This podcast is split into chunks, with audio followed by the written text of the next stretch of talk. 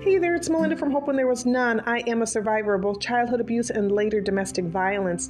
I've been free since 2009 and have been sharing my story and much recently sharing stories from others in order to inspire, empower, and educate. So if you found any value in any of these episodes, please do me a favor and share. Maybe somebody needs a dose of positivity to know that they're not alone. My goal is to break open the darkness and to let there be light. Have a great rest of your day and thanks for tuning in. Bye.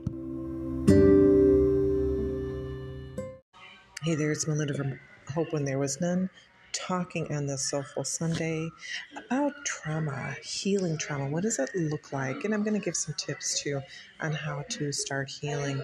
Now, I am somewhere that's public right now, so um, it might be a little bit noisy, just so you're like, hey, what's going on? Anyway, let's get to this. So, trauma after you leave an abuser, a toxic relationship, it can look so messy. And what do I mean by that? Your emotions are on high.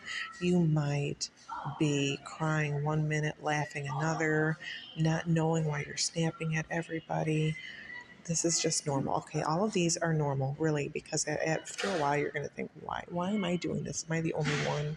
You might feel that you're tired or just exhausted, mentally exhausted, physically ex- exhausted, because negativity does take a lot out of you. It can uh, just make you feel really tired. It can sap your energy. Now, you can also feel some brain fog, feeling scattered.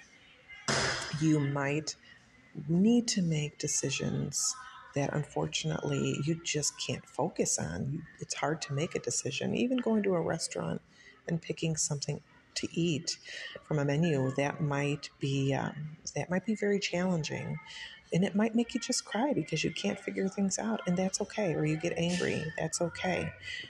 Now, when it's not okay, we'll talk about that in a little bit. Okay, so you might have trust issues, trusting not only other people, but also trusting your own judgment. There could be nightmares or night terrors, and many of these things are not just for adults, these also go for children too. There is a non-stop cycle of drama, whether it's your own or drama from friends and family. You just seem to get stuck in a cycle of trauma. Somehow you're pulled into it. You feel very lonely can also feel numb. Maybe there is some situations going on with you, with you and that toxic person, but you just feel numb to the situation. You feel numb to things that are going on around you. And again, this is something that's very normal. And it is a challenge. And there's more things, but this is just right off the top of my head. There is just this sense of uh, frustration too while you're going through this. Why am I not healing quick enough? I'm already out of this relationship, and so on and so on. So, how can you start healing? Take baby steps every day to do something. Give gratitude, find faith, whether it's that you're going into Buddhism, that you are a Christian, you are whatever, okay? Just find some faith because I know that's something that deeply affected me and how I can get along.